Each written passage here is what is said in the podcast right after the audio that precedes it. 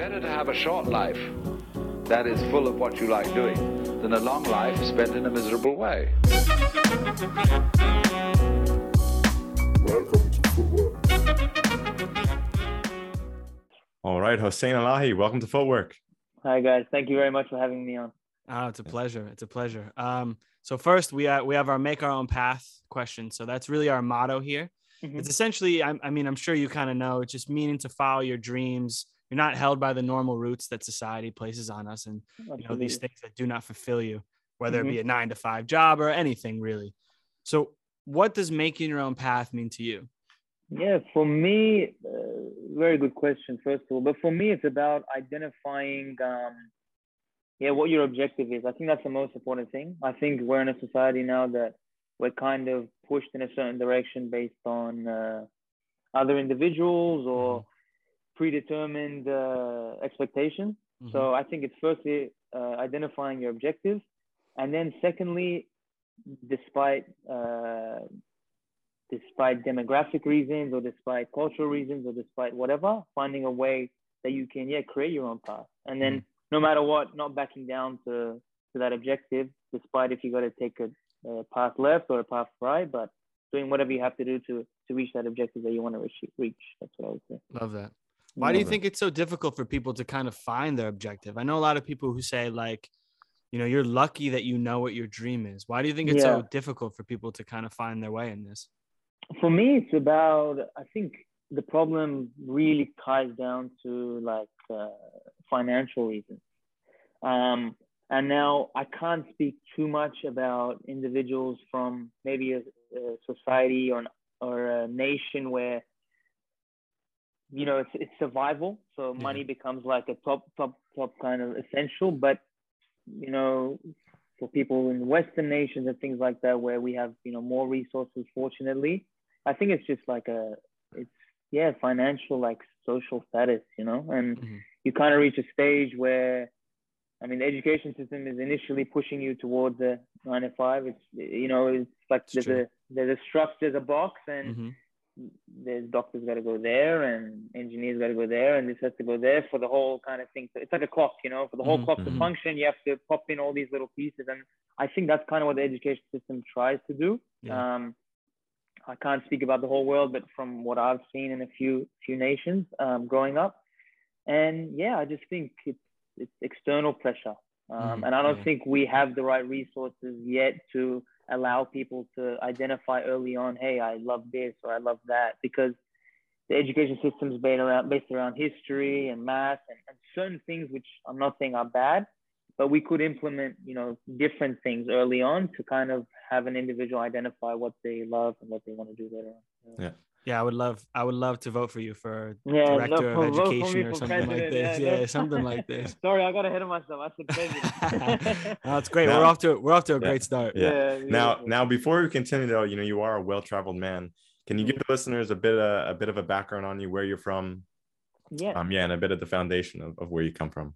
Absolutely. So I'm Iranian originally, um, but raised in Australia. So I was raised in Newcastle, which is a small city outside of Sydney, um, in Australia. And then, uh, yeah, my my uh, my mom's from Tehran, so it's uh, near the capital of Iran. And then raised in Australia, I spent some time in uh, in Canada as a kid. This is all pre pre uh, professional football. I was in Sas- Saskatoon in Saskatchewan like central Canada, and it Mhm. gets like minus 40, minus 50 degrees Celsius. Crazy. It sounds yeah. just from the name, it sounds yeah, like it, man, you know? It's cold. Sasquatch. Yeah. Um, yeah. And then, uh, and then, yeah, and then basically that led up to the United States and spent some time there pre-professional contract, but that's kind of where um, I reached the kind of professional football stage. So Mhm. yeah. So, I mean, growing up in Australia but having cultural roots elsewhere, was this a difficulty for you and your family? Um, you know, I don't like to victimize myself per se, but I I wouldn't say that we didn't deal with racism or always kind of uh, not always, but sometimes having the the the you're being on the like backhand kind of say, so mhm. you're always kind of behind. Um, but with that being said, I come from a family that came from nothing to uh, yeah to something. My father is a very successful scientist, um, and my mother is also successful in her right. But you know, so those kind of limitations weren't necessarily something we acknowledged. It was just immigrants have to work harder because these countries have given us an opportunity uh, yeah, a different opportunity, giving us different resources, better resources. So we respect the nation we're in and we work hard and yeah, we attempt to give back to the nation because at the end of the day, everything we achieve goes to that nation. So everything my father, for example, does is listed under the nation he achieved it in. So yeah, there was difficulty, um, but also with every difficulty, there's opportunity. So I just focus on all that we were given rather than maybe the hurdles that were in the way. If that makes Yes. sense. Yeah, very Yeah. nice. Now, as you traveled to three countries as a child, did you always use football to kind of, you know, break the ice, make friends because it, it is the world's game? Mm, Yeah, I think, um, I mean, at that time, you don't really know, but now looking back, I think football was a way to, to, yeah, kind of dig in and despite color or race or religion or anything, it was just a way to unite.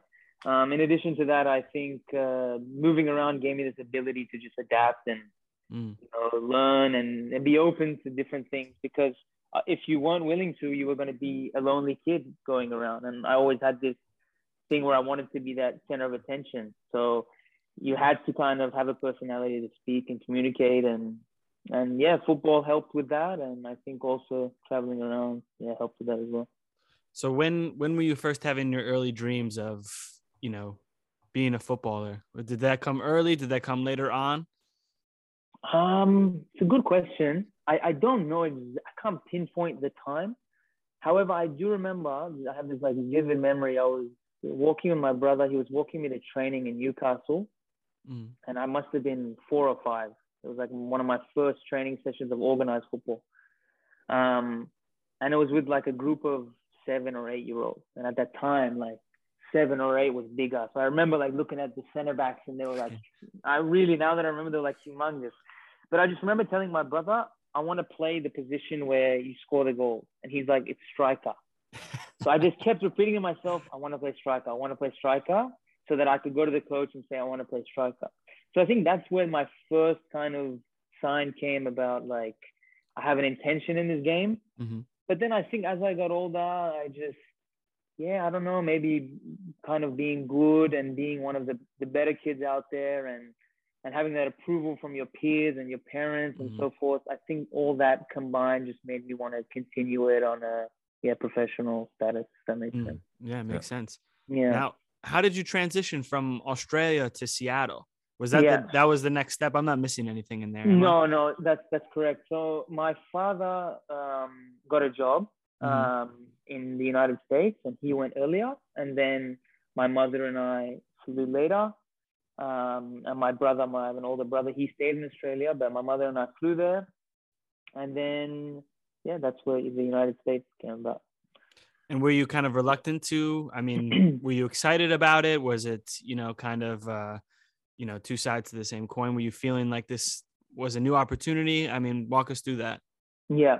So um, the United States, I think globally has just this uh, this image of you know being the it's the U.S. You know, it's, it's the the American dream. You know, so Mhm. I think it was always um, exciting thing to go to the United States and see what it's about, and you know those those see the Hollywood and those things where you grow up seeing, which you know portray the United States. Um, and yeah, it was obviously you know leaving friends and leaving my older brother, things like that were hard at the time. But again, I had moved so much as a young kid that it was just another chapter in the in the sequence, and uh, a new opportunity to learn, a new opportunity to grow. United States was giving opportunity again to my family to achieve new things, and yeah, just a positive step in in life, you could say. Mm. Now I'm I'm no psychologist, but it seems like a lot of the things that have are you know kind of happened in your early years set the stage for you later. Hardworking, Yeah. hardworking, determined parents, adapting, moving to new cultures. I mean, it just seems like it really set the stage for you to really take this on your own. That's absolutely right. I think, um, you know, my father being so well educated, he sometimes questions the whole football route. But I think he doesn't realize it's kind of his fault, you know, in, in a positive way, because through the travel, it was making me accept, you know, going to new teams and going to new people and and kind of uh, yeah, having to be open and speak and things like that. Then moving new countries, uh, adapting to languages and accents and all these sort of things. And then yeah, coming from a family that was willing to sacrifice anything and everything and have a positive outlook on moves or changes, it literally, without you know, unconsciously set you up for the world of football. And you, you guys both know that, you know, just as much, if not more, than I do with with your careers as well. Yeah, absolutely. And you played you played academy soccer in the U.S. with the with Seattle, right. correct? That's and did you wish yeah. to go further on there, or um, it was your decision to leave, or, or they they said you didn't make it? Yeah, so um, Seattle was like a it was a phenomenal step in the sense where there was this organization that was you know at the top level in, in its nation. Um, at that time, Seattle had not achieved the success it's achieved in these last few years, but it was still one of the you know big teams, a crazy facility, and so forth. So, of course, I wanted to stay in the organization, but there was a university system. You guys know the whole collegiate system. And to be honest with myself, I couldn't see, um, despite them telling me you go to university, if you do well, you can return to us. And, you know, but I couldn't see me at 22 still not being sure if I'm going to, you know, get drafted. So for me, it was a risk. And um, at that time, I spoke to one of the head coaches at the time at Seattle, and he helped me get an agent and then move on to yeah, to yeah. I don't know what you call it, the next route, I guess. Mm-hmm. So to come back a little bit, I'm just curious on your time there in Seattle. How did you feel? I guess upon the city, upon the you know the type the type of play, the type of training, the type of coaching. What was your experience like there? Yeah, so Seattle was um, was yeah, like I said, superb in the sense where it's such a structured organization. Um, in the sense where you have so this it's called Starfire Sports. It's a facility. There's 12 pitches, um, and out of those 12 pitches, there's one stadium, and then there's the grass pitch that the first team uses that sometimes we'd have access to. You know, there's physios, there's dressing rooms, things that you're not introduced to, you know, as a younger kid in uh, in Australia. Yeah, that's the reality. I don't know if maybe yeah i think america's kind of like that in the youth stages as well you kind of change and decide the pitch and you leave your bags there right but mm-hmm, you guys know yeah, in europe exactly. even at five years old they have access to the dressing room and showering yeah. at the ground and stuff like that right mm-hmm. yeah it's a little different um, so the us was cool in that sense where you you kind of adapting to this professional lifestyle you could say um, which is not so important but it just it's a it's an essence of the pro game which you need to kind of yeah learn um, but then training was so structured from the warm up, from if you need any medical attention prior to training. Um, and then also it was where I started to learn that I have to play simple. Um, I was someone that wanted, like, had that flair and wanted to always dribble and things like that. And um, the head coach at the academy at the time, he just switched my play with Oh, uh, actually, he didn't do it with with telling me. He did it with the restrictions he put in his sessions, with one touch or two touch, or mm. having to play. We had drills. We had to play forward. You couldn't play back. Yeah. Mm-hmm. Um, so in certain things, he just made me adapt my game, and again, unconsciously knowing that's what you have to do. In, as you guys know, in the in the higher levels, is play simple majority of the time. Yeah, yeah. if not all the time. Yeah. I want to come back to uh, what you just said earlier. You said it was a risk to go to college. Mm-hmm. Um, whereas many Americans, including Dylan and myself, it right. would it's seen as a risk to not go to college and right. then play. Um, yeah, that's a good point. How how did that come into your to your to your head and how your mindset uh, to yeah. think like that? Because most people would think the opposite coming from America, particularly. That's a very good observation. Actually, it just clicked in my head as you were saying it. But yeah, so for me, I was sure that I'm gonna go pro. And to be honest, I was delusional because I had no right to say that. Like when I, especially when I started saying that, I was just a kid that like just played, you know. When I mm-hmm. started mm saying that, I was like this arrogant kid that just, yeah, I'm gonna go pro, I'm gonna this, I'm gonna that. I had no right to say that, but again, it was that like fake it till you make it thing unconsciously. But I had just put this like expectation that I'm gonna go mm, play professionally. So for me to to go to university was a risk towards my destiny, which I had mm-hmm. created this illusion in my head that I'm gonna go pro. Um, but then also being at Seattle, um, yeah, and then being around that, that organization and being around players that were playing in Division One and, and good players, and just seeing that hey, you know these are good players, and players that do leave these organizations and don't go the university route can sometimes go to Europe and have success. So why don't I take that risk? And uh, again, for, for, for people that come from the Western world or Australia or the United States or Canada, the worst case scenario is what? Is you go get a job and you have a car and you live under a roof. You know, we're very fortunate in that sense because mm-hmm. I've played with players, you guys have played with players where it's survival. Mm-hmm. But someone told me a couple weeks ago, like, what's your worst case? You go to Australia, you get a job, you get a car, and you live an amazing life over there. But yeah, you just got to work. So why why do you have fear on the pitch? Why do you have pressure on the pitch? Why would you ever have any mm. of those things while you're on the pitch? And yeah, I guess at that time it was risk of yeah, risk of losing time in the pro game was more was harsher than anything else you could say. Mm. Yeah. I love that. I love that point. Yeah. First off, yeah. also, I mean, um, how, how did you how did you feel in Seattle? I've heard some things about Seattle, and I, I I'm curious on on your take on it. It rains too much in that city. I swear it rained. It, I, I I looked it up the other day. I think it's like 200 or 180 days of rain. Oh my god! But then you know, prior to rain, it's typically gray skies. So yeah. you you can add on to that. I would literally say it's 240 days of gray and and that's, dark and that's northern yeah. Germany here too. Yeah, yeah, that's right. Yeah. Um, but I wasn't so aware at that time of like uh, how the the mood is affected by the weather and mm. things like that. Mm-hmm. But like when I do look back, it's a very depressing per se climate. Mm. Mm-hmm. So you got to get yourself out of that with motivational videos and and good music and yeah, things yeah. like that. Yeah, but yeah. it's a it's a great city, very kind people. There's a football culture, maybe more than some other parts of the United States. Um, mm-hmm. I wouldn't say as much as California or some, but you know maybe more than maybe central areas of the United States, if mm-hmm. I'm not mistaken.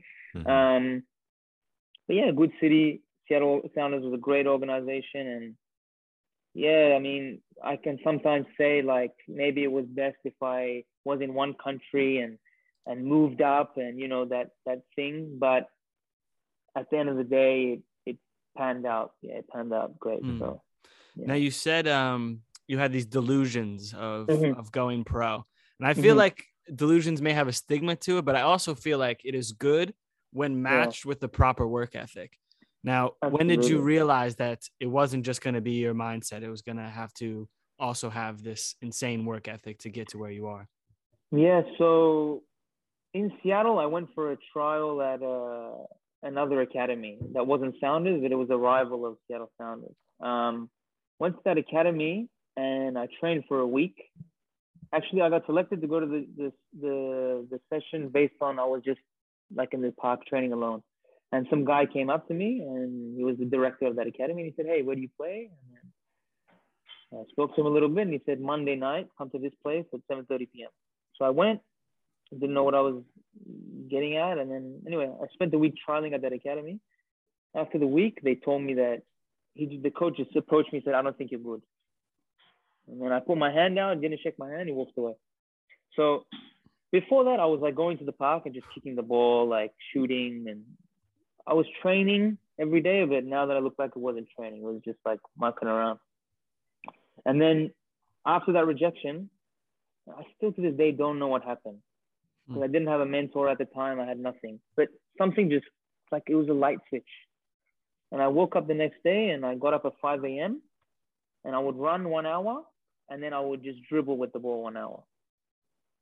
And um, then in school, I would skip class and I I train an hour and a half, two hours during school. I spoke to one of my teachers that was on board with my dream, and to this day I'm in touch with this teacher.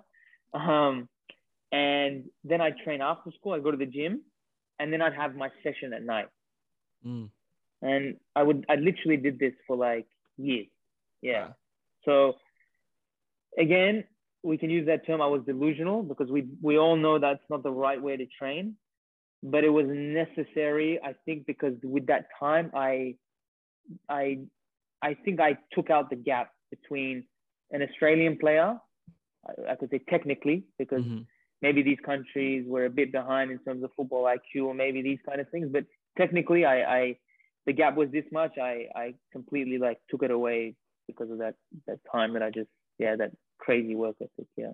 Shouts out to that teacher, by the way, him or her. Shout out to that teacher. Yeah. Mr. Mr. Matthew Hakuro. He's an artist. So Oh man, out amazing. Yeah, artist. Yeah.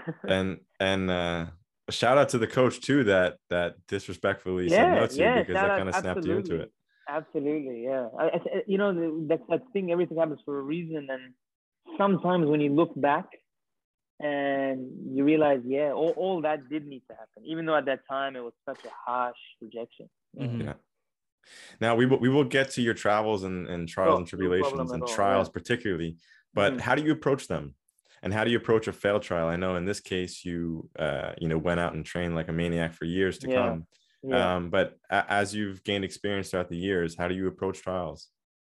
Um, yeah, I think I've realized that football is a game of opinion, right? And it takes it can you can have a hundred opinions that say no, but it takes one opinion to to be there wherever it is, right? So, for example, okay, it's like you approach a trial and the coach says no, and you go again, the coach says no, and you go three three hundred times and they all say no. But when you go to that new trial again, it only takes that one opinion once again, right? So I kind of understood that, and I think uh, in the maybe three years ago when I came to France um, and played there, I realized that I belong in the higher levels, the elite levels of global football, not just in Asia or not just in Australia or not just in the US, but I can play in Europe.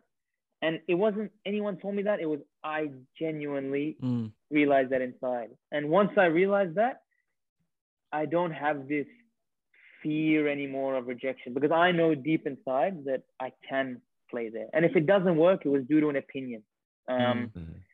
yeah, it was just kind of something mentally that I that I came to with experience. And to be honest, to answer your question specifically, it's not a specific thing that I do. It's what I don't do. It's that I don't think Mhm. about it. It's that I don't take it on board. Of course, there's errors, and I analyze those and I work on them so they don't repeat again. And if they do, I analyze them again and make sure I don't repeat them again. But it's not what I I don't have like a process. I just Mm. yeah, I just deal with it. I did this wrong, or I did nothing wrong, and it was due to an opinion, or due to position, or due to whatever it may be, and that's okay, and it'll work out the next time. And you go until yeah that one opinion comes. So, I really like what you said there because I mean, just recently I did this video um, Mhm. for a guy Rick Fit, and it was kind of giving my my top three things to do, or th- top three things you need, right, Sean, in order to Yeah. be a professional footballer. right, And the third one was basically for me was like you have to have this inner belief that Mhm. you know you can achieve this dream when no one else is going to feel like this. absolutely, And I feel like that is ingrained in you yeah, maybe very early that it was Yeah. like from the delusional thoughts it was just like Yeah. i have this dream and i'm going to get to it and people who say no they may say no but they're not going to define me absolutely, yeah. I think um, America plays a big part to that. I think there's this mentality in the United States that comes from maybe American football and basketball. It's like this grinders mentality, hard work, dedication, you know, these, these things. But America's really good at kind of instilling that that winners mentality. And Mm. I think I learned that just from like peers, uh, American football players and basketball players, and I don't know, listening to American motivational speakers and things like that, which I was introduced to when I was in the United States. Because, yeah, it is kind of that. Uh, I mean, we say delusional, but I always say you, you can't expect delusional um, results and then not expect the person to be delusional, right? i love it's that. like people, yeah, so I'm a striker, and then people want me to fight for the badge and have this character and this presence. But then if you get a yellow card or you get sent off one game, people question you. But it doesn't make sense. You want this crazy personality to take that shot from 40 meters. You know that when Balotelli shot Yeah. that, you know that goal, I think it was against Germany, the one where he Mhm. took his shirt off. hmm So you want this guy that has the confidence to do that, but then you, again, to a limit, but you criticize him when he's maybe a little bit overbearing or overstepping, you know. But Yeah. that's the thing. You can't ask for that delusional or that strong character if you're not willing to take a strong personality. Again, to a degree, you can't be stupid and all, but yeah, it's I don't know, like Zlatan. You you you say why is his character like not you? I'm speaking in general. You guys Yeah, are of great. course, of course, But yeah, yeah, yeah, yeah. yeah. Um, like uh, you know, they say, um, yeah, he's this, he's delusional, he's arrogant, but. You remember that bicycle he'd thing he did against England. Yeah. Who else would Yeah. try that? Yeah so you Yeah. it, it, you know you you can't have it your way you got to be accepting of if you want a crazy character and the crazy character to do crazy things on the pitch you have to be you have to be willing to accept that it comes with yeah certain because what we are on the pitch is what we are off the pitch you know those those calm players off the pitch and they go on the pitch and they're the same they're the ones that check their shoulder and relax and they ping a ball and you know Mhm. and then you got a guy like Vardy that's crazy and always go, go, go. And on the pitch, his style is always run forward, run forward, run through the channels, you know? So, Good point. yeah, or Neymar, he's Brazilian and dance and samba and this and that. And on the pitch, it's the same guy. Same so, thing. Yeah. you know, it's just maybe a theory that I have that I've come to. Yeah. So how do we find balance then? How do we find the balance to bring out the best possible version of ourselves, but also keep it within the confines of sport? Yeah. So I think realizing that we are professionals, um, and when you're a professional, you have a certain uh, responsibility of presentation. So a certain way you need to be. Or you're representing a badge. You're representing a country. Um, you're representing your last name. So you know there's certain things you need to do in order to be a good representation. But also you have to remember that you have to be you, and everyone's unique. And in order to be the best you on the pitch, you have to fulfill who you are off the pitch. So I think just accepting the person you are off the pitch, um, and then working with what you learn and what you're advised from respected individuals in the game or off the game, people that can give you knowledge, and yeah, kind of fine tuning it to be able to, yeah, to fit the perimeters of football, but also not letting it box you. Because if if it puts you in a box and you can't necessarily show yourself, and I think some players with the wrong uh, sorry i think some coaches uh some players are victim of the wrong coaches which yeah kind of box them and don't allow them to show who they are on the pitch Mhm, and mhm. and yeah as you guys know the best you is the free you you know the one that Mhm. plays without the yeah without the so, right without Yeah. the external pressure for sure exactly yeah. and and so you make the move to germany that's correct that's Mhm. correct yeah that's right yeah why why germany And how? and how yeah so my head coach at uh, the Sounders he he referred me to an agent um, the agent worked typically in scandinavia but suddenly something came up for germany. It was literally i had no information about it. I woke up one morning and i looked at my turned over looked at my phone there was an email. And this was pre pre whatsapp time. So it was an email and it was uh yeah i have this. Um, I have this option, and are you interested? And then I emailed back, I'm interested, and then booked my flight a day after. Sold my car, which I was stupid because it was a it was a trial. Yeah, it was a trial, but I had told my family no, it's a direct contract. Did you wait? Did you know, or were you under the impression it was Yeah. a contract? No, no, no. I I knew, like, I knew it was a Oh, trial, man. but in my head, this is not a trial. I'm moving. like, I, I didn't even, I didn't even know back then that like you come home in the off season and like you, you know, you have six months or whatever. And this is Germany. You guys know, like, you come back in the winter, and winter's is even a little bit longer, and then I was like, no, I'm moving to Germany. I sold my car. I told my family I, I got a direct. That's contract. next level. Yeah, like I mean, now that I think about it, it's like odd, but yeah. And then bought my one-way ticket and went there, and then trialed with the team. They weren't offering like enough uh, that I was happy with financially. So imagine, like I had done all that, and like yeah, and then transfer deadline day, I went on trial to another team and ended up ended up signing. But like in my head, uh, I was like, no, I'm going to this one team and I'm signing forever and I'm staying in Germany and and I took two suit, you know, the limit two suitcases, yeah, yeah. 25 kilos. Man. Yeah. So that's yeah, next level. That's next level. Yeah, the agent referred me to um he's a former former Darmstadt 98 like legend, Elton mm. Da Costa.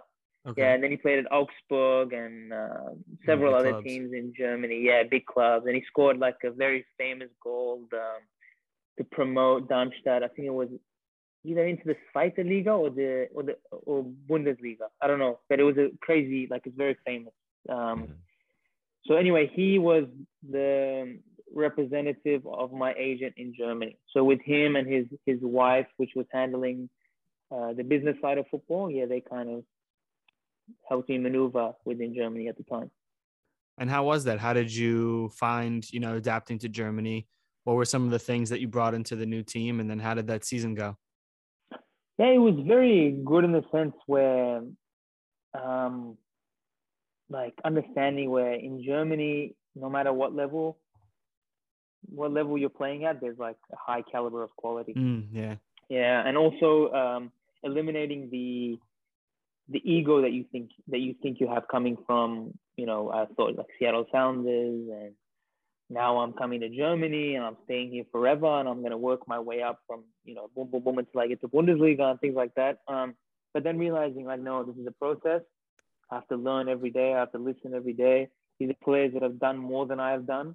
These are players that have achieved things that I wish to achieve, and just like being a sponge to information. That was the biggest mm-hmm. thing. Um, but yeah, everything was was impressive. The quality of football, players that you play with, knowledge that they have in the game uh, the coaches are all been somewhere. The assistant coach has been somewhere. So yeah, literally just being in like uh, living like um, I don't know, living in a textbook, like living in a, a learning mm-hmm. environment constantly. Yeah, that was the biggest thing for me, Germany. Yeah, and what what were some of the uh, things maybe your game was lacking at the time when you first came here? Something that stood yeah. out uh, significantly. Um, I think it was knowing when to do what. Yeah, I think sometimes it was like first result is I have to go on goal. I always have to be going on goal. I always have to be facing goal and attacking goal. And I think over there I learned, no, you got to mix up your game. Um, yeah, just be more observing of what you need to do today in order to be able to to succeed for today's game or today's session or the opponent that I'm up against. Mm-hmm. Um, that was something that I think before was no, I have one style, I'll always stick to my style. And then in Germany, I became so much more disciplined tactically. Mm-hmm. Yeah, makes total sense. How yeah. long did you How long did you spend in Germany? So that first time, I spent uh, eight months in total. Mm-hmm. Mm-hmm. Um, but I, I revisited Germany last year, or not last year, 2020. I was in mm-hmm. Germany again, um, and that one was again for about yeah eight months again, or mm-hmm. maybe a bit longer, maybe 10 months or so, uh, just under a year. Uh, but that was a COVID struck year. So even mm. though I was in Germany, I was most of the time in the in the corridors of, of, of my home. Yeah. Gotcha. And so yeah. so what happened with your with your first stint in Germany since it didn't didn't last so, too long and then what happened in between? Yeah, so I, I wanted to like my mentality, as I said when I sold my car and everything, was I'm gonna go to Germany and I'm gonna move up the division till I get to the Bundesliga. Mm. And then when I went there, I realized that it doesn't work so simply. So I had this ambition where I would go to Asia, play first division in Asia, and that's going to put me in a stronger position to come back and play first division in Germany. But like again, no knowledge because that's not how it works. But anyway, um, I had an opportunity to go to Singapore, Singapore Premier League. So yeah, I went over to Singapore and I spent a year in Singapore. Mm-hmm. Um, and then I had a very, I signed for two years, but it didn't pan out for two years. I had a very short stint in India, um, and then a year in Australia, and then some time in France, and that's when I after that I came back came to back. Germany. Yeah. Okay, so we're gonna dive into those a little bit more definitely because I think there's a lot more information. yeah. um, but just even coming back, I mean, what are some of the things that you wish you knew? Because I think we all know when you said like I would go to Asia and then come back. Yeah, yeah. I think we all had an idea of like this doesn't really work in No. Germany. So for Yeah. those out here who may be listening to this, you know, especially for informative purposes, Mhm. what would you tell them in this scenario? Yeah, I think um, is again identifying what is the objective for the player. It, it, it all it, a lot of the time it comes back to what is the plan. So for me, and it still is to this day, is play at the best level possible and Mm. push in the best position to be, yeah, to be in the, the best level that I can be in to make the best career moves per se. Um, so at that time, it was the same thing to make the best career moves, but it was without knowledge. As I said, it was go to Singapore Premier League and then return to the Bundesliga. Impossible, you know. I mean, especially you know in Europe, they don't respect. They have no knowledge or respect towards Asia at all, unless Mhm, maybe mhm. it's J League or K League or A League. Mhm. Um, and even that, it's it's only with the best of the best from those leagues that they'll take on a chance. But um, yeah, I think the advice I would say is, especially now with the resources of the internet and other players and podcasts that you guys provide, is yeah, inform yourself because someone, everyone has the resources now, and I think if they make an incorrect decision, a big, a very incorrect decision as I had made, that's on that's their responsibility. They can't blame it on anyone else because a, a big decision mistake which I had made should not be made today because of all the information on the internet with podcasts and footballers and and research and being able to contact other players. You Mhm. know, I mean, at that time, Instagram was still those pictures where it was like white on the corners. You know, yeah, yeah, yeah, it's yeah. not long ago, but uh, you know, this is like eight, seven years ago or something. Um, but like now you have all these resources. Um, so yeah, I would just say inform yourself. players, Mhm, Yeah. mhm. Now, I want to touch on something um, that was very timely uh, for Dylan Yeah. and I. Um, and when you say you can reach out to players and find out information uh, by simply Mhm. just messaging them on Instagram, Yeah, yeah. um, emailing people, getting in touch with them on Facebook, et cetera, et cetera. Mhm. Um, but we do receive here at Footwork uh, a number of messages. People just asking questions about the game and stuff, but right. they lack an introduction of who they are. Yeah. And I think as you travel and just in life in general, it's always important to give a proper introduction before asking whatever you want. That way, the person on the other end has an idea of who you are. Especially if it's, especially if it's help, you know, Right, especially, especially if if it's it's something help. from you. Yeah. Now, Yeah. you were a great example of you reached out to us uh, just Mhm. after hearing our podcast uh, Yeah. a bit randomly, Yeah. um, but with a proper introduction. So that Right. after I, I read your message, or it was a voice message, I forget, hmm but Voice I, message. I had I I knew who you were. I had an idea Yeah. of who you were. Right. yeah, you could tell right from that voice message. It was like, oh, absolutely, stand up, Yeah. guy. Like, let's have a conversation Oh, ASAP. thank you guys. Right. Yeah. you know and i think Um, i think first credit to you for doing that but i think that's really Yeah. important especially in this game where you can Mhm. reach out to if you want to go play in singapore go find foreigners that play in singapore Yeah. message them out of 20 players i bet a few will answer and then you can For ask sure. away Yeah, for sure. No, you touched on a good point. I think first of all, it's important, yeah, to to introduce who who you are because also it's going to change how you reply to that to that message. You know, I also think it's respect for the individual because you're going to be taking time out. Um, so it's important for you to know, um, yeah, even if I can be of, uh, if that person can be of importance to you, or if they can, yeah, if they have the, you know, depending on the level the player is, you might respond a different way, or you might change how you respond, or where they're from, or you know, certain things like that where you could change your advice. But I think right now people, uh, some people they just kind of lazy to search for the information or put an Mhm, effort to mhm, find the information.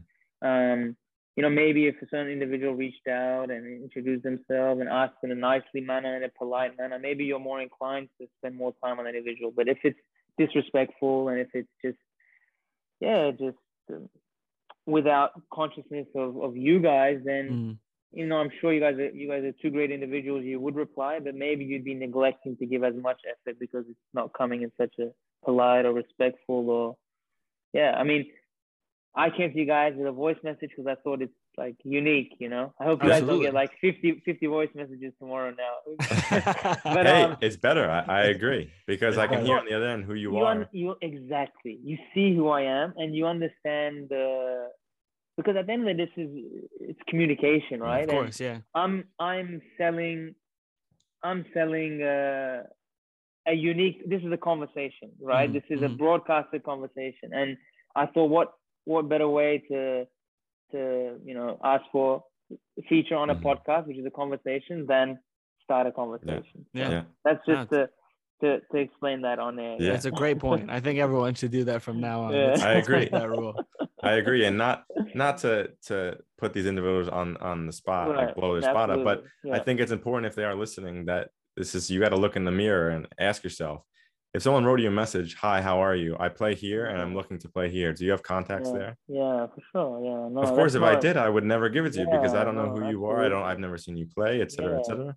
And Absolutely. I think, uh, yeah, it's a really it's a really first, big thing in this game. Impression, huh? First impression, Absolutely. networking, and like you said, first impression, trials, first impression yeah. to go hand in hand. No, absolutely. I think also we, even though we say don't judge a book by its cover, the reality is we. So if it's in a if, if it's in a visual sense, you're going to see that person before you speak, right? So mm-hmm. before I approach you, this in a visual sense, I'm going to see you. So even if I don't want to, I'm going to make certain observations or you know, we, we can say positive judgments. We'll keep it there.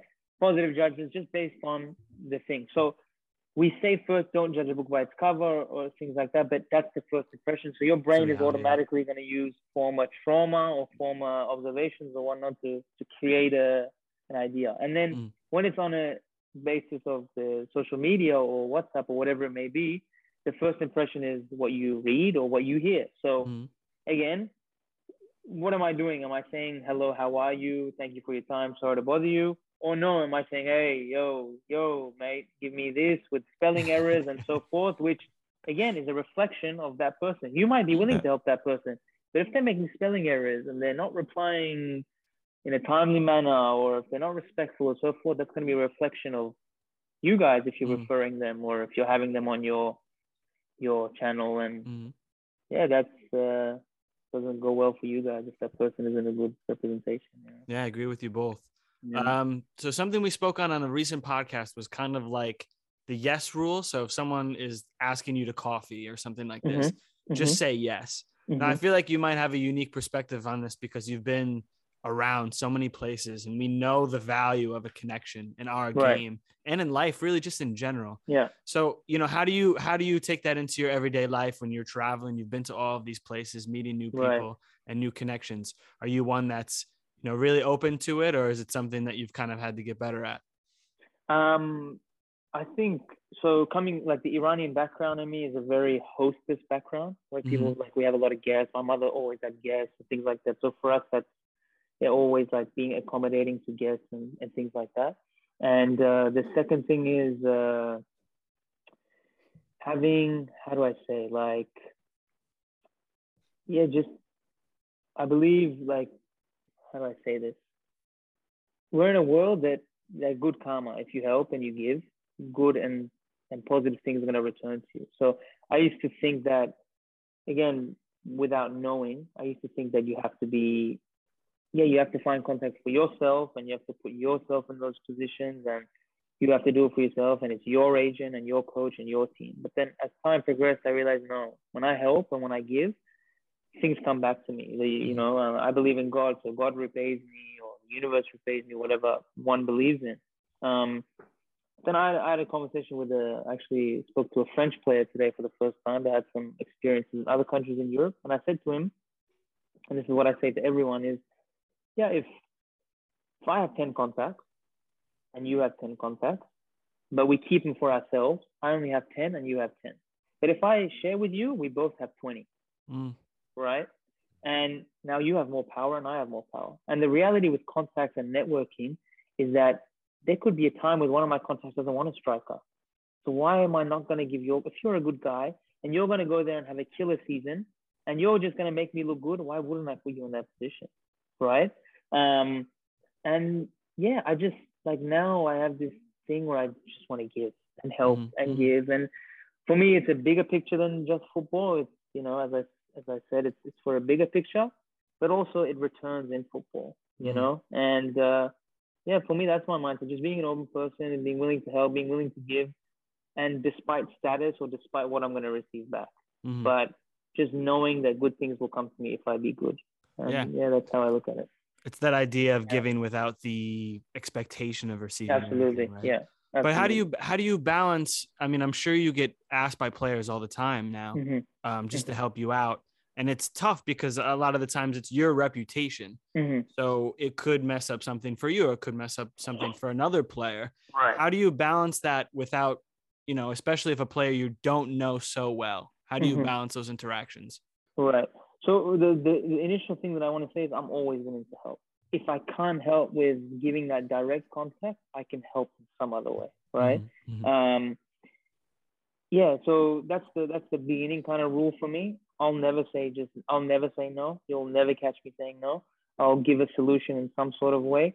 Um, but the reality is, yeah, you can't put your name on the line for anybody, right? That's just the reality because it's it's your name. And at the end of the day, you might use that agent for yourself or that contact for yourself or for a friend or for your son or for your daughter or whatever it may be, it has value, right? And you mm-hmm. can't just throw it away. But on the contrary, if I have a good player, um, whether I know them or not, because CVs speak for themselves. And again, if I know them, that's even better.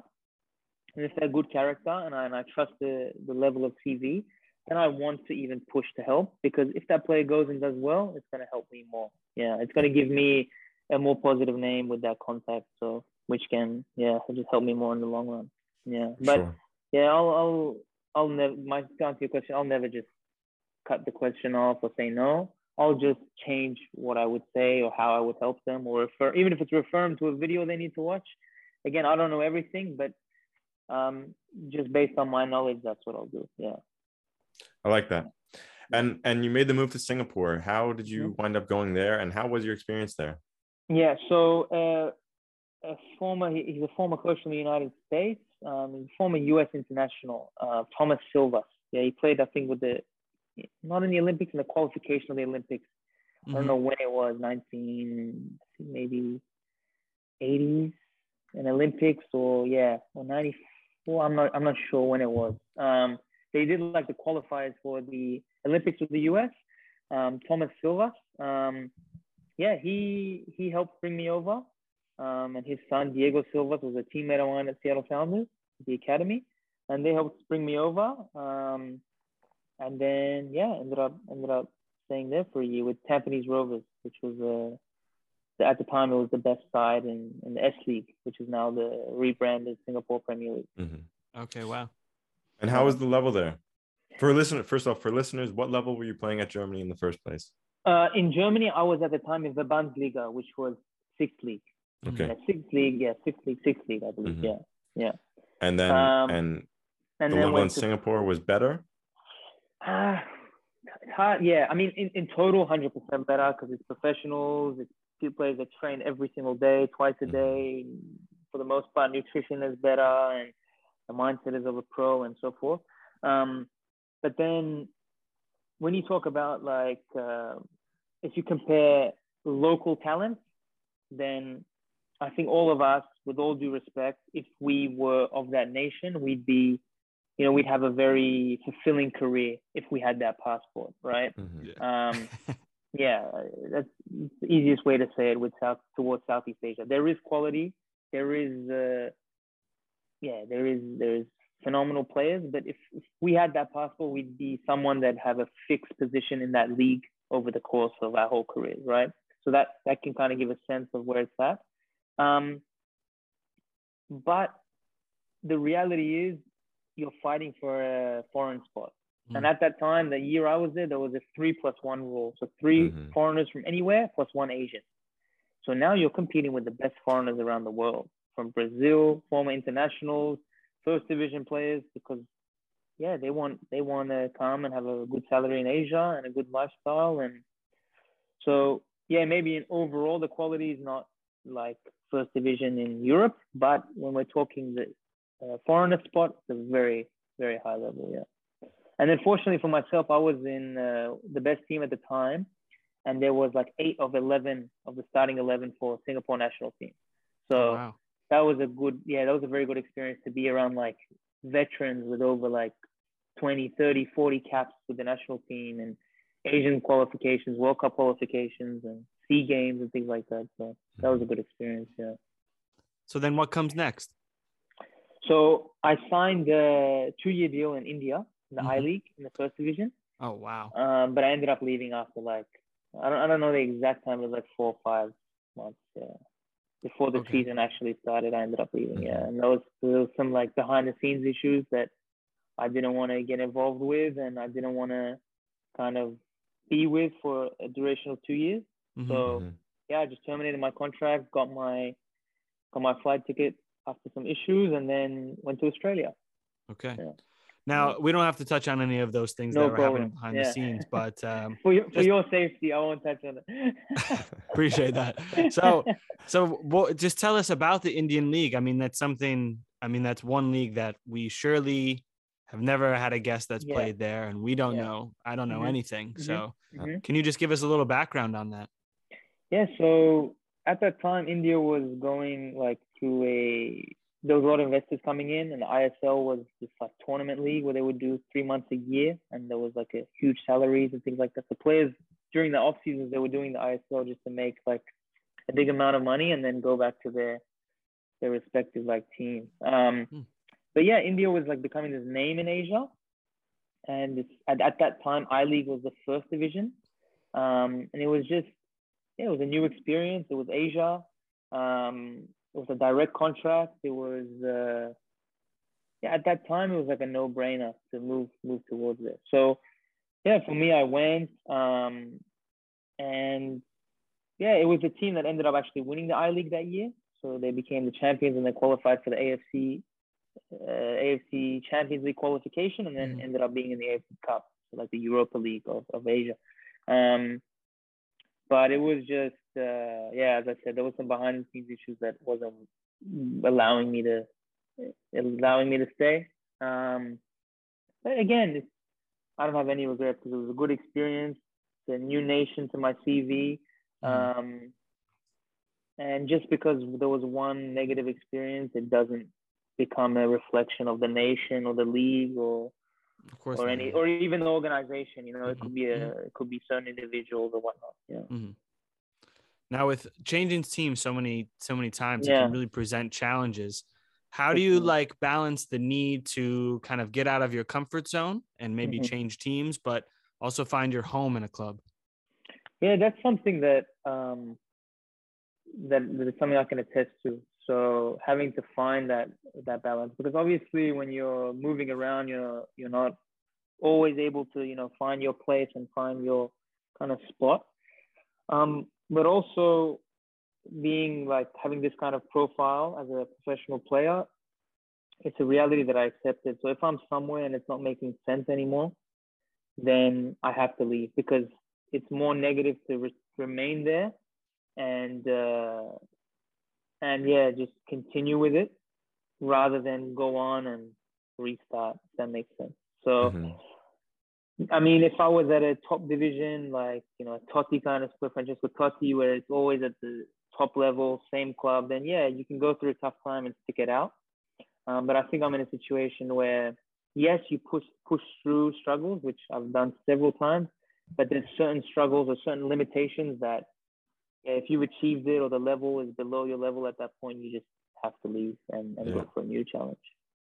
Yeah, it's a balancing act. I mean, you have to find exactly. out what what are you willing to put up with and go exactly. through which will help you grow as a yeah. person but then there's certain things that are just a no-go and if that is exactly. the case then it's time to leave yeah exactly and you wind up you wind up going back home to australia um, yeah so yeah how, i mean how is that it's your your homecoming so yeah so it was the first time like i went there to like properly play um and it was the only like window that was open at the time and it was a short flight and yeah after the things that had gone on i just wanted to go somewhere and um, and play.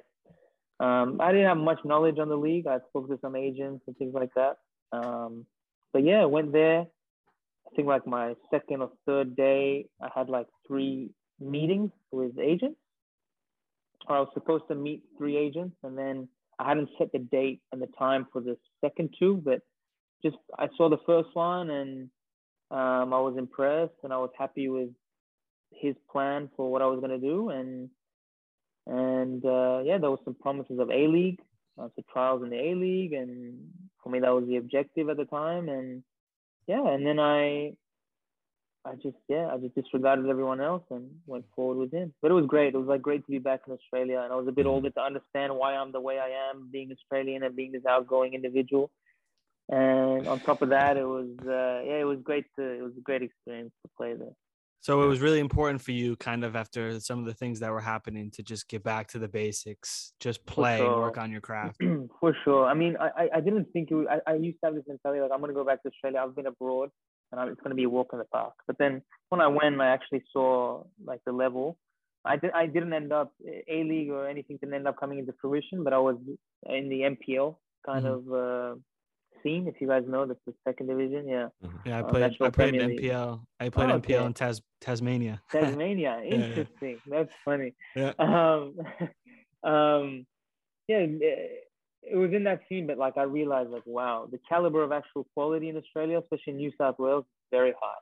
And the reason they're here, I used to think it's because they they can't go abroad, but now I realize it's because a lot of players don't want to go abroad. And and uh, and yeah, it, that's that's that presented challenges as well. Like it wasn't easy. It was, you know, you have to fight for your spot and adapt to a new style of football and and build a new um, yeah, new form and style of playing and adapting and contact and so forth, so forth. But um, yeah, it was yeah, it was great in its own right. Yeah. Mm-hmm.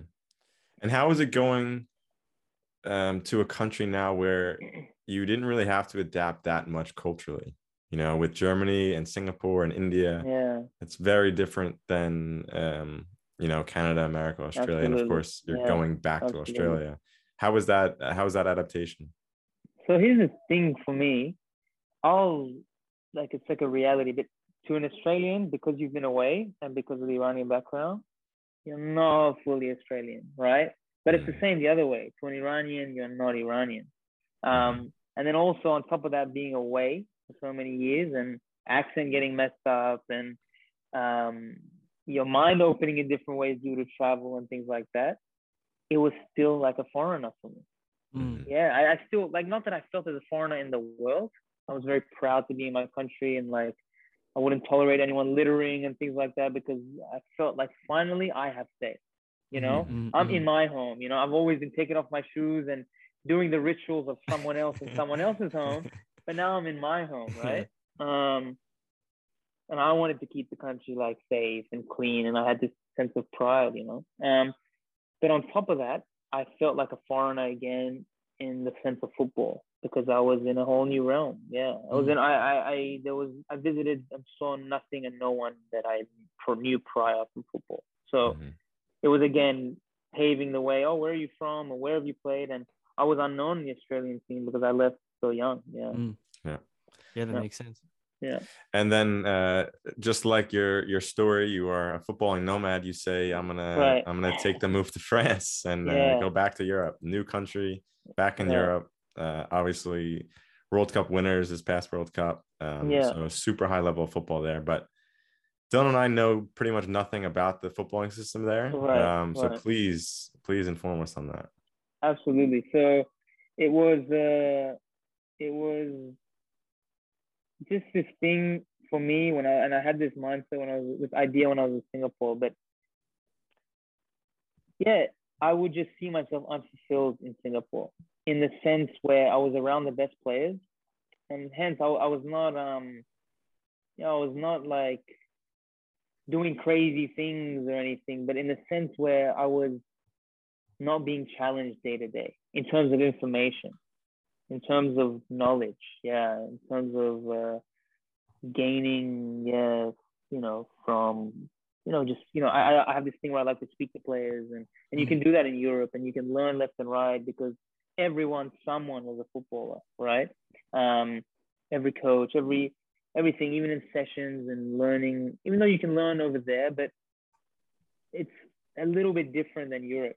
So i had spent two three years now in, in asia and I just wanted to return to the highest level of football. And at this time, still, I did not know if I if I belonged there. So I kind of needed to prove it to myself. So yeah, I came upon some people at the time that, um, yeah, that had introduced the opportunity of going to France, but not necessarily for a specific team. But going there, preparing myself for a certain amount of time with like the top individuals in that country, from the physical therapists, the nutritionists, to the uh, physical trainers, and then after that six month period, going on trial, and then signing. So it was like this plan where I'm transitioning into France. Again, mm. it was mm. moving to France, but this time was a little more. You, did, you didn't sell a car this time. Yeah, I didn't sell a car. sold the bicycle. I sold, I sold, my soul that time. I was joking. yeah. um, and then yeah, and then went over to France. Um, France was like a super important step for me because I got introduced. Um, I've been introduced to like top individuals in Australia from like the Australian national team staff members and and top top like Olympic committee nutritionists and and things like that. But um, France was like working with the top in Europe, which even though maybe the Australian person is better, uh, like my physio Kieran Rooney is the physio of the Australian national team, but um, even though maybe you know he's better, but it's that thing again that that idea ideology that Europe is the, the top of the best, right? So it was this thing to come and work with like the League One nutritionists and League One physios and League One individuals. So I think this is super fascinating. Uh, a two-part question here. First off, mm-hmm. the fact that you decided that uh, moving to France and assimilating to the culture, uh, mm-hmm. learning the language, meeting mm-hmm. people mm-hmm. in the football world, um, before going on trial and signing for a team. Yeah. Um, I've never heard of this before, which is fascinating, and I can understand yeah. the reasons why it would be beneficial for you. Uh, because your first impression with the teams, then after being in the country for six months, will be vastly different than if you just came there fresh. Right. Um, and two, why did you feel the need to seek out these top professionals, top nutritionists, top physios, um, and how did you get in contact with them? Yeah. So um, at that time, so I'm I'm gonna speak as if this was in the present moment. At that time, I got introduced to a young lady that was uh, a coordinator in football. So it wasn't an agent, but you could say intermediary. Mm-hmm. Um, and she had proposed the I had I had I had proposed my my intention of always revisiting Europe, but it, again it was an idea, and she had proposed this idea of France. So at that time, um, it, I was well aware that just based on knowledge, not even information, that it's somewhere that I got to go trial. You're not getting a direct contract in France coming from Asia or Australia or anything like that. So I, uh, yeah, I just, it was a project, like it was the France project to go there. She's going to refer me to, to like, yeah, so to, to, to name drop a little bit. So the, my physio is the French national team physio. Like he was actually there when they won the World Cup, and he's with every camp and everything like that. He's the head of the physical therapy for the French national team, the men's French national team. And the nutritionist is the, the nutritionist of Saint Etienne, is the League One team, Saint Etienne. Um, and then there's like physical trainers that work with League One players over the course duration of the summer breaks and winter breaks. And then one of the key pieces was she introduced me to an individual named Kelly Youga. And he was a former Premier League player and then went on to have 12 years in, in England and Premier League, Championship, League One, and League Two. and he was also the captain of his national team, the Republic of Central Africa. And he became the the kind of uh, yeah, he, he's like my mentor now, um, on and off the pitch. But he became someone that kind of uh, yeah, just told me everything based on his experience in France, um, but then also his experience in England and playing at the highest level. Um, and for me, it was important to to see all these individuals because at that time I thought that this is what I'm missing. It's having the, the best people right off the pitch, and this is going to give me that extra edge. And and um, yeah, it, it I, I you know to this day I don't use exactly as they told me those individuals because it's always a learning process and adding to your game from different people and different individuals and different things but i mean it was it was information that i would not have gained anywhere else mm. right mm-hmm. um especially you know being i don't know if, if maybe america's like this but in australia to talk to people of that caliber you got to go way out of your way to meet those kind of people right um, in. Australia, if I want to talk to a former international player, yeah, I mean, when I was a kid, now maybe it's more easier, but at that time it was impossible. You know, you can't talk to a former like Socceroo. It's impossible to gain advice. But here it was like, yeah, learning from everyone everywhere, and uh, and yeah, honestly, it was all through her. And and fast forward, she's actually my missus now. But at the time, it was strictly yeah, it was strictly business, and mm. And it was uh, yeah, just linking me up with the most important people and she had contacted uh, teams to have me train and trial that and things like that. And through all these other individuals, they also helped a lot to put me, yeah, just kind of make a plan. And, and then mm-hmm. this, this is all before the trial. Yeah. Mm-hmm. yeah. So then, so then you play a little bit in France for a team, mm-hmm. and then mm-hmm. you end up going to Austria. So yeah, tell us about that time in France, and then that transi- transition and sure. how it came about. So in France, I uh, um, so Kelly, he sent me up with a trial um, with a third tier side in, in France. Um, and it became about a successful trial. And in the end, we kind of won and got what we wanted. Um, and so, yeah, I, I, left in the off season completely thinking that everything's good. And then when I returned, um, yeah, it just didn't come to it didn't come to fruition. You know, I didn't end up going there. That's the most important thing to take away. So um, dealing with that, missing the transfer period, staying fit, training, um, and then signing in the winter window with a with a with a team in France. So then ended up playing in France, um, and then COVID hit, and then I was so fixed on France that I was like rejecting opportunities from other places. Um, but then I had this thing where I just wanted to go to a league, not a league, a country that I know, country that I've been, country that's close by, and just play, just mm-hmm. get minutes back post COVID. So um, went on Google, typed in Landesliga Oberliga, um, and then the list came up. And then I, I, I love these. I, honestly, no joke. Uh, this is, this is hand to God, true story. I, I and I spoke about this in a German article I just I don't know, you know, on the mouse, on the little thing on the mouse, you can like it like slides down. Yeah. Yeah. I just I hit it once, it flew down, stopped it, clicked on one, on a team, uh, whatever team it was. Scroll, and the coach was Iranian. He was Persian. If that's not destiny, nothing. Oh my destiny. God! Yeah. Wow. Then I, I I I found a way to contact him and contact him, and I explained him. I said, that's that's what just happened. Now, believe it or not, I want to come and trial. Oh, I'll pay for everything, no problem. I, I want to come and trial. Anyway, it was COVID time. It was complicated. Ended up taking a 19-hour bus ride from Lyon to to uh, Düsseldorf, and yeah. then uh, yeah, then an Airbnb. Um, they wanted to see me for a week, but after the first night, they I signed in the in the dressing room. Yeah, with my towel on. They they, they put me under pressure and had to sign. I'm joking, but, but, but, I'm joking. But yeah, basically the first the first uh, day we reached an agreement. They were happy. I seemed I was happy. Um, and actually, I had a I had a team in France at the time that was that I was like weighing against. But I had thought to myself, I've been rejecting other opportunities from left and right. Maybe it's maybe this is a sign that I just got to look elsewhere and get mm-hmm. the career rolling elsewhere. And Germany's still a big country, and the football's good, and and yeah, and I'll go there. So ended up signing there immediately. Was in the first eleven, like a few days after. Really good team, good players, phenomenal. One of the one of the best coaches I worked with.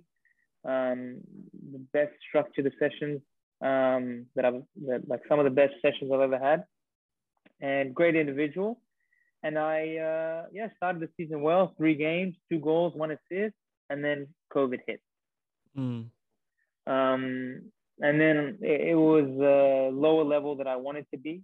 Um, so then I was like, okay, I'm gonna drop the caliber of country. So you got the top five nations, and then you got lower, and then I mm-hmm. transitioned to Austria. And how are you finding your time there?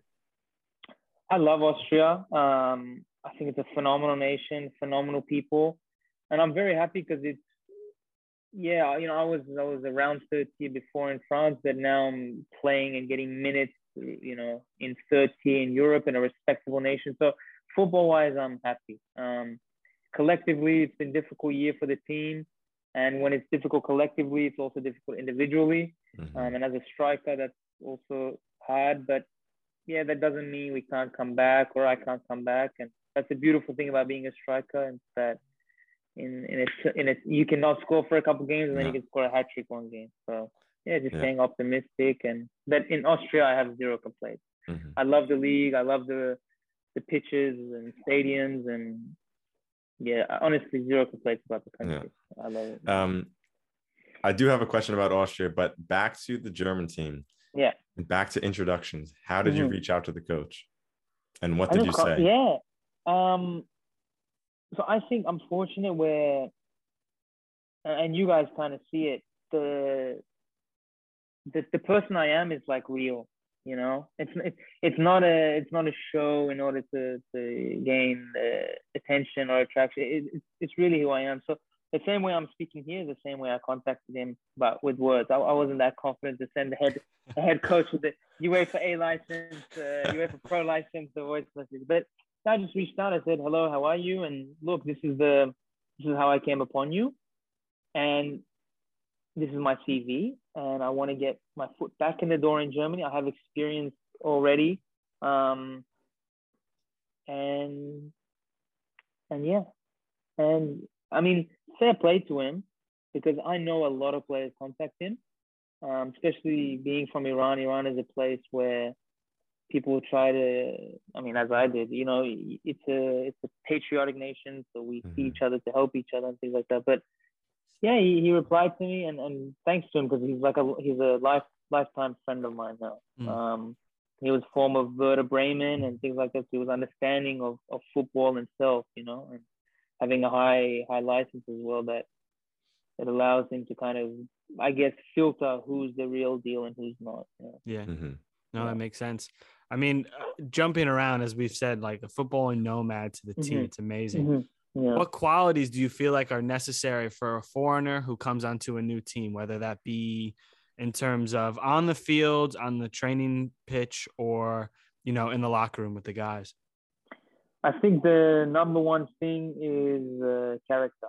Yeah, is, mm-hmm. is the head, and now the head comes to fortitude, strength, Mm-hmm. But it also comes to off the pitch and going there and sticking your hand out and being open to learn and putting your putting your ego out the door because the reality is if you're going there, you need them. They don't need you, right? You're going there to prove that they need you, but in that initial time, you need them. So, mm-hmm. yeah, I think it just all comes down to, yeah, to to being that person that can kind of adapt and and put your ego and pride to the side. Um, and then also on the pitch, it goes a different way. It's having that mental strength to take big risks. Because it's very easy to go in a trial and say, I don't want to fail. I don't want to be bad. I don't want to get exposed.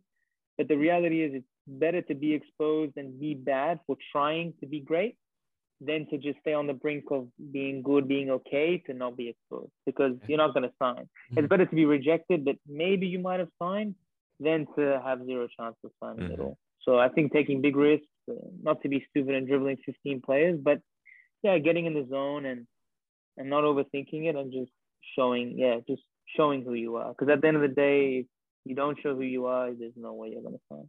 Hmm.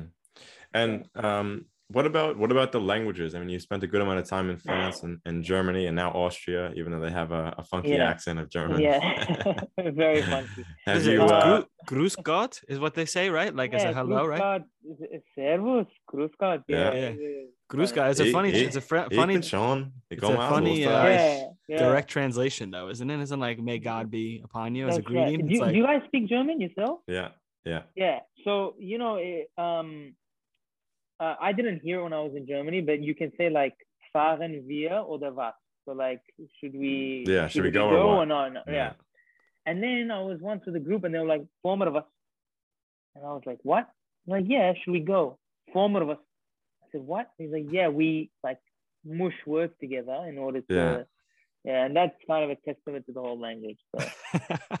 yeah i've, uh, um, I've i was in austria for just uh, like a few days but yeah. i met i met some austrians and yeah, yeah. you can understand i can understand what they're saying German, but there's a lot of things yeah, that they have just different words like isn't like uh kartoffel is not potato. Yeah, like yeah, it's a different yeah, word. That's right. Yeah, I, I don't know what it is. You know, I'm still. I think if someone speaks Austrian German and German, they they can say they speak Yeah, next yeah, yeah, language. yeah. Because for me, it's a total different language. Oh, Yeah. wow. Um, but yeah, for me, it was like um, I've always thought if you live in a country, um, it's respect to the nation to attempt to to try and learn it. So uh, I was, you could say, fortunate slash unfortunate in France, where it's a nation they prefer you to try to speak their language.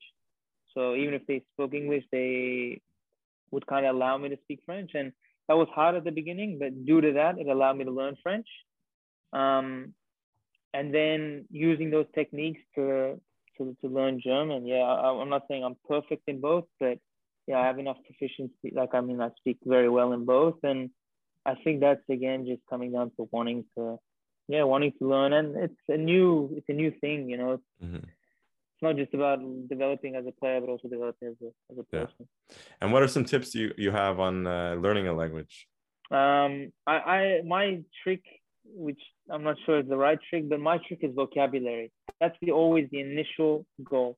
Because to someone that's fluent, if I say I want go burger, you understand I want to go get a burger, right?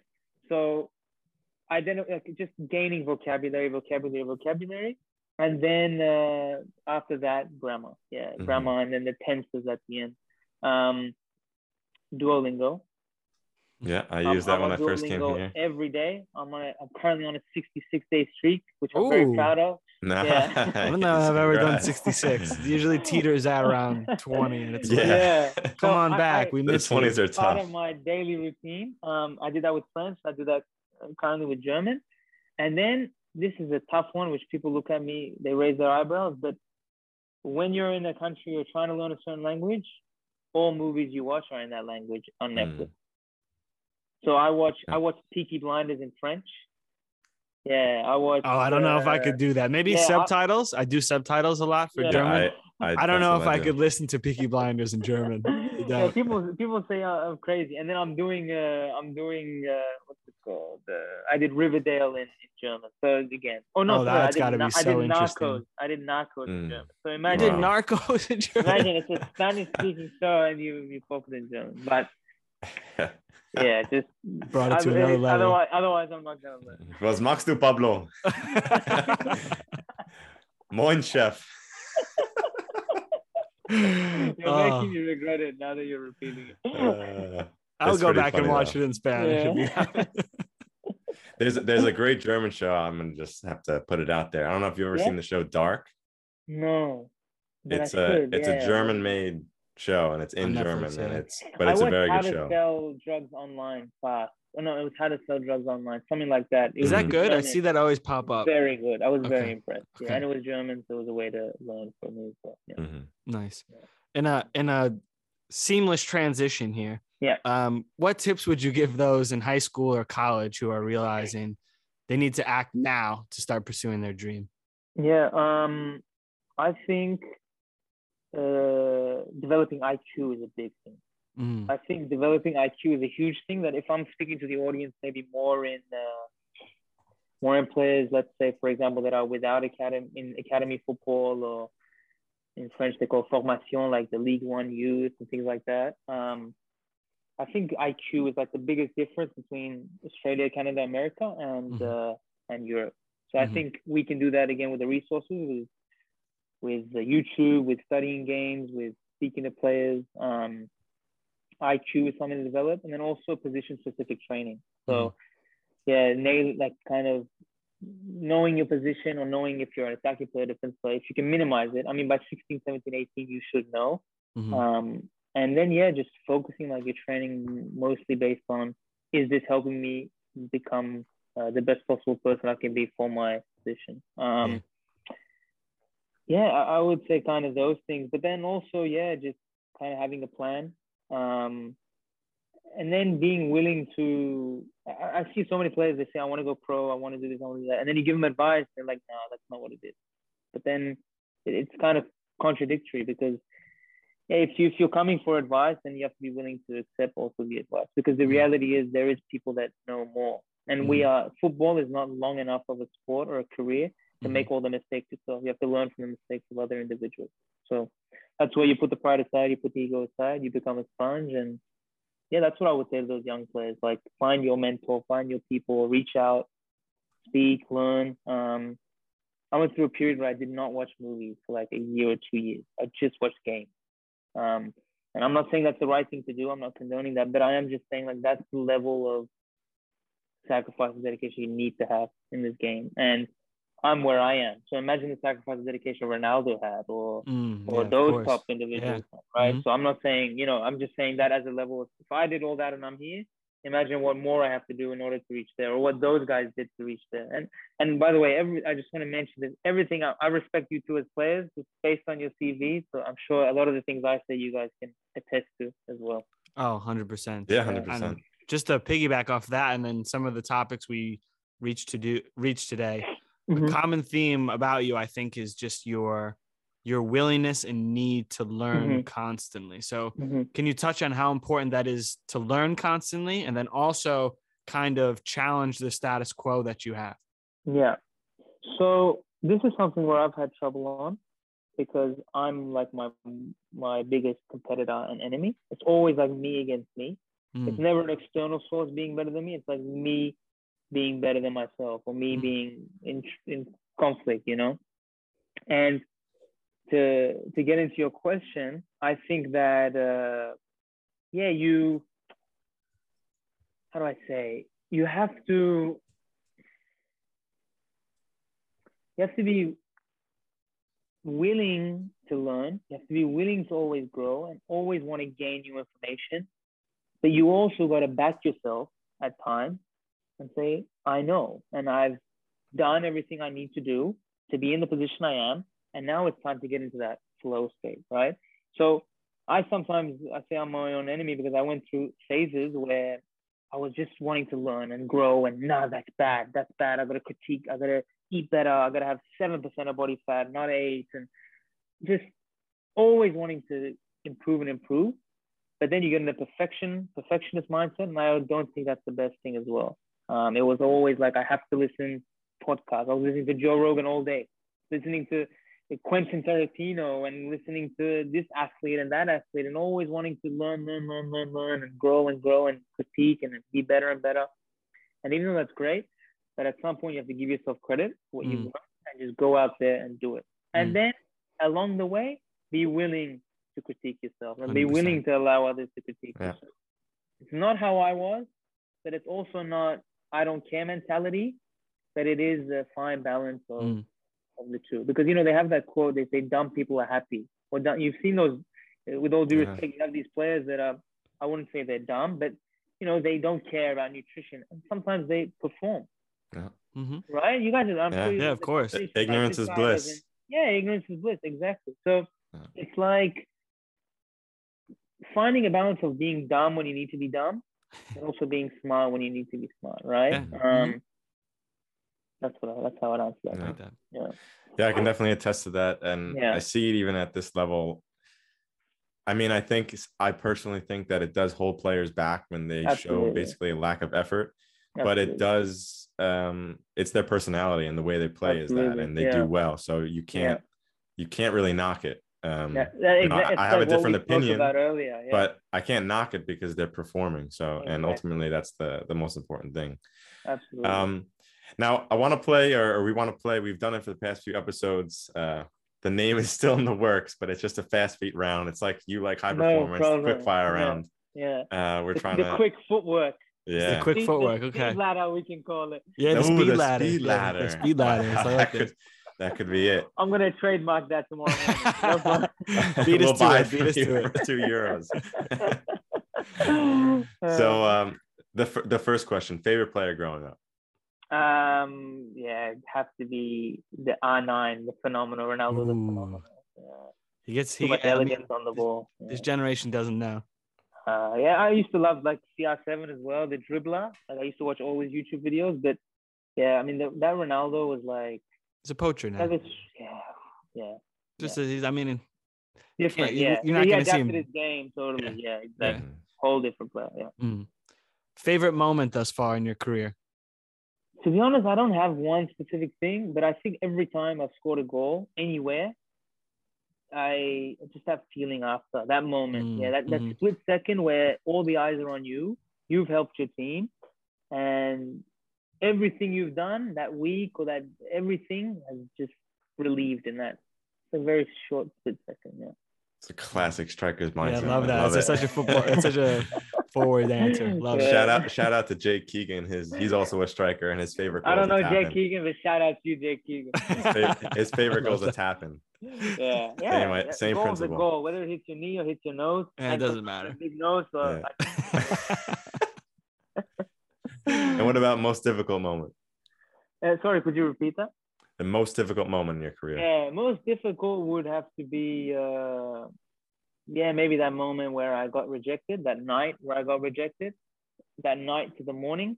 Um, and then also there was an there was a week at Seattle where I had done everything. I was the best player in my eyes. And then so he called the roster to who's going to travel the next day, and uh, he didn't say my name. And I like I thought about it all night, all night, and then I approached him the next day at training, and I said, "Why not?" And he said, Hussein, you're still young, you have time. Just just put in the work. But before that, before learning like patience, I hadn't learned about it before. But that night before it was so difficult. Like I was great. Mm. Why didn't I go? Because I used to Mm. think football is if you're good, you go. Mm. So yeah, that, that night. But again, it was a learning process. Mm. Mhm.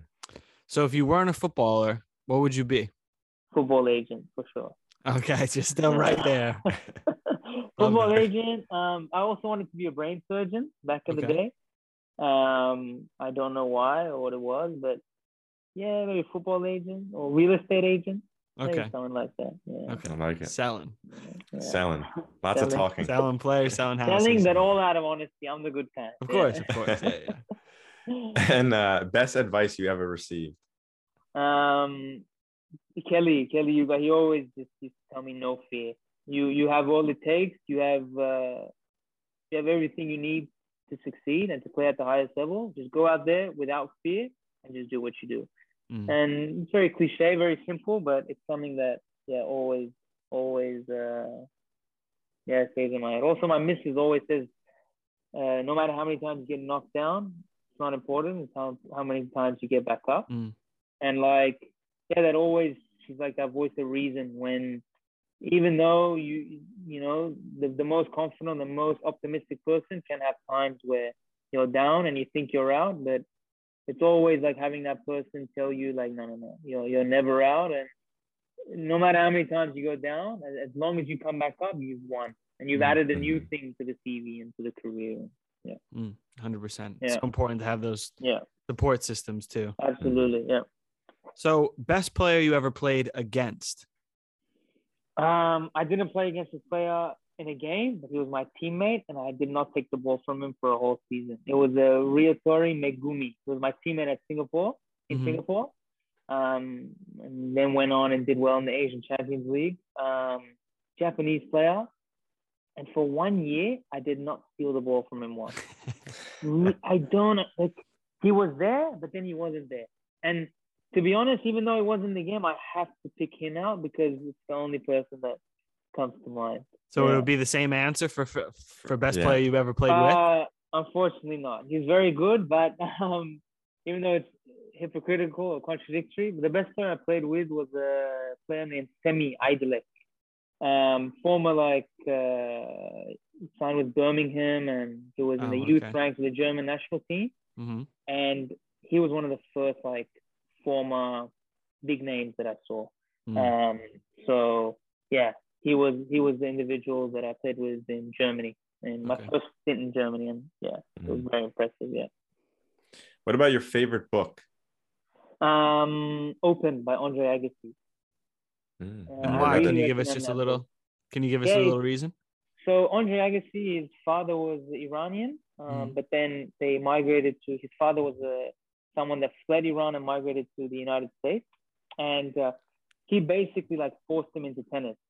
Uh, he was a, he's like a former uh, famous professional tennis player, um, and he just talks about like the reality of a high level professional sports career, um, and the difference with him also he was a rebellious. So he would like be that guy where at the time where tennis was you had to wear like at Wimbledon I think it is you have to wear white white mm-hmm. white mm-hmm. and you have to be like this um, I don't know I don't want to be butchering to anyone that knows tennis you have to be like very conduct yourself very in an orderly manner and he would like go with earrings and like blonde hair and like jean shorts and like all these crazy things these rebellious things um he just gets into the reality of his of how his mind was in certain times and things like that. And it's his, his autobiography. Yeah. Gonna have to look out for that. Yeah. And any quotes that you live by? I have a quote of my own, and I'm and I'm, and I'm wanting to release it on, on the podcast. So this is a quote. This is exclusive. I, I, I, googled it; it does not exist. Um, Hell yeah! You should trademark this right uh, away. Yeah, they really do have to. It's uh, hard work makes you, consistency keeps you, and ego breaks you. Love it. Yeah, and that's just something that I've come to realize. Like, yeah, at the end of the day, no matter from where you are or, what level or whatever, at some point, some sort of hard work made you get there. Um, whether that's you know people always say smart work, but it's hard work to do smart work because it's very mm. it's it's easy to to to train 10 hours a day and just go out there but it's hard to be smart and say no i'm going to only train an hour and a half you know so mm-hmm. that's my reason for the term hard work um, consistency because that's what it's all about, as you guys know, you know. Um, and then ego, ego can be like the biggest, be the killer. Level. Yeah, yeah, hundred percent. Love that. yeah. Um, so you know, up until this talk, this this point, we've talked about you know your entire history. Mm-hmm. And although our futures are constantly changing, you know, our goals, our outlooks, mm-hmm. our ambitions, uncertainties with Corona, and you know, mm-hmm. we've kind of learned Absolutely. these paths. So, yeah. But for you, we want to know what does the future look like? Yeah, for me, it's um, obviously, as you said, you can't plan the career to the T. But for me, I, I believe I still have a long way to go in terms of progression. Um, I believe I'm going to have uh, a later prime than mm. usual. Um, I still see myself like, you know, as a young, I'm still learning, still growing. And yeah, it's just about reaching the highest level possible. The aim is to get to a respected, you know, top five European nation, first or, or second league, um, and then be in a position to maybe get a, a call up to to a camp for a national team. Um, yeah, that's that's what I'd say for for the goals and objectives. Um, and then yeah, short term is just performing, scoring, and uh, yeah, just continuously progress. I love that. Big goals also just keeping oh, it simple to absolutely. You know, now that you yeah, at the end of the day you, you focus on the to get to the big picture you've got to focus on the the now and then you can even take it a smaller notch to to do well in the now you got to focus each week and to do well each week you focus each day to focus each day you focus each session to focus each session you focus each exercise to focus each exercise you have to focus each rep so again, break it very down. Yeah. Small steps mm-hmm. go and eventually lead to that. I love that breakdown. Brilliant. Yeah. Yeah. amazing, brilliant. an amazing talk. We want to thank you so much for coming on. Um, amazing how this all came about, and we're so happy it did because these are one of those conversations that you know we hope our fans get a lot out of. But um, Sean and I know we got a lot out of this one, yeah. so we really want to thank you for coming on. Uh, thank you guys because um, honestly, it exceeded my expectations. I was hoping to have, you know, a back and forth conversation with individuals that also play at a very good level, understand the game, have had a, yeah, as I said to you guys when I contact you guys, it's so important to to have important people on on all ends because it just raises the bar of the conversation. Mm-hmm. When you're mm-hmm. around when you're around good people and uh, knowledgeable people, it brings out the best in myself. So I want to thank you guys for the opportunity and uh, for having me on your podcast and giving me the the chance and your time. And it was an absolute pleasure. So thank you. Yeah, I appreciate it. I mean, first of the kind, uh, a quote trademarked on the podcast. first of the kind for listeners that have made this far to reach out to us to come on the podcast. Thank you. Guys. Um, and honestly, that last breakdown of of uh, the performance and training, you got to focus on the exercise. Focus on the exercise. You got to focus on each rep. I mean, yeah that's just a brilliant yeah. way to, to wrap up uh, yeah. everything everything we spoke about. So Thank yes, thanks so again. Much. Appreciate it, guys. Thank you. Now, we started footwork to seek out individuals tell our stories, but also to seek out individuals that make their own unique path um, and and have conversations with like-minded individuals, um, which we've up until this point. I don't even know how many guests we've had on, but um, it's amazing to have conversations uh, mm-hmm. like this one. But honestly, uh, this one is uh, one of my favorites because it was the first one, first off, that the guest reached out to us. Um, he found the podcast randomly, um, listening to High Performance Podcast, which is one of our favorites, and then wound up searching us. And then you come into a conversation like this, and someone we didn't know before, but he's traveled the world. He's only 26. He's been in six countries, um, and we have we think exactly the same like i think that's i think that's so cool mm-hmm. that like through his own way his own path much different to ours mm-hmm. he's come to the same conclusions on a lot mm-hmm. of different things and yeah. to be able to have conversations with people like him um it's so fulfilling like we always say like if no one gets anything out of this we do mm-hmm. and and i'm happy with that yeah and I, we will continue to do this because of that mm-hmm. um yeah, I mean, it's it's kind of crazy. I, I, know we go over a lot of themes. They they seem to come up, I guess, just with mm-hmm. guests who kind of have come to some of the same conclusions, some of the same aha moments where, you know, I can't live in comfort or, you know, I need to grow and I need to learn and I need to adapt. And you know, some of the things he he's done to get to where he is is just I mean, selling his car, just for a trial is just is a next level thing. And i'm not encouraging anyone to do that. I don't think he is either. But it just kind of brings it puts into perspective about someone who wanted it someone who in his head and in his heart knew he would get to some place yeah. and you know that's number one you need to believe that before anyone else believes that because you're the one who's going through all those things you're the one who's going to have those high moments when you score a goal, but you're also going to have those ones who get rejected. And you need to be the one who can call on yourself to get through it and get on to the next one. And yeah. I think he said this off air, and it was honestly one of my favorite things. So this is what he said was everyone tries to go up. So you can get to the same place by doing this. You know, everyone's competing this way, but you can go this way. Yeah. You know, be and, yourself, be the best yeah. version of yourself. You don't have to be better than him. Yeah. You have to be the best version of yourself. Let's go that way. I love right. that. And for for the people just listening out there, because I don't think we will release the video, just take your hand and go up to the ceiling, right? And that's that's that's the way, the path that everyone's making, mm-hmm. right? And it seems that society tries to push you in this straight up and down. Mm-hmm. But if you just go out a little to the right, just angle it. Just put a little angle on it. You're on your own. You've won. You just made you just made You're your own winning. path you're winning. You made your own path. You're part of the club. Thank you for mm-hmm. joining. Yeah, join. and and you've made your own path, and now you're mm-hmm. winning. And yeah, just a brilliant little analogy um, that it was off air. But yeah, I'm very. uh What a conversation. Mm-hmm. It's yeah, it's one of those nights where you know get home from training a bit tired. Oh, should we just reschedule it? And I'm glad we didn't because I'm awake was, uh, now. Yeah, yeah, exactly. About to go run again, but you know, shouts out to Hussein. What a, a great conversation. I can't wait for people to hear this. Please get in touch with us. You know, like, share, send us your comments on the episode, some things that you liked. And um, yeah, we're growing, guys. It's been really great with some of the guests we're having.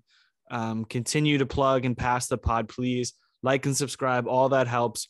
New content is out on Footwork every Friday, on TikTok every Friday, our Footwork Tactics sessions.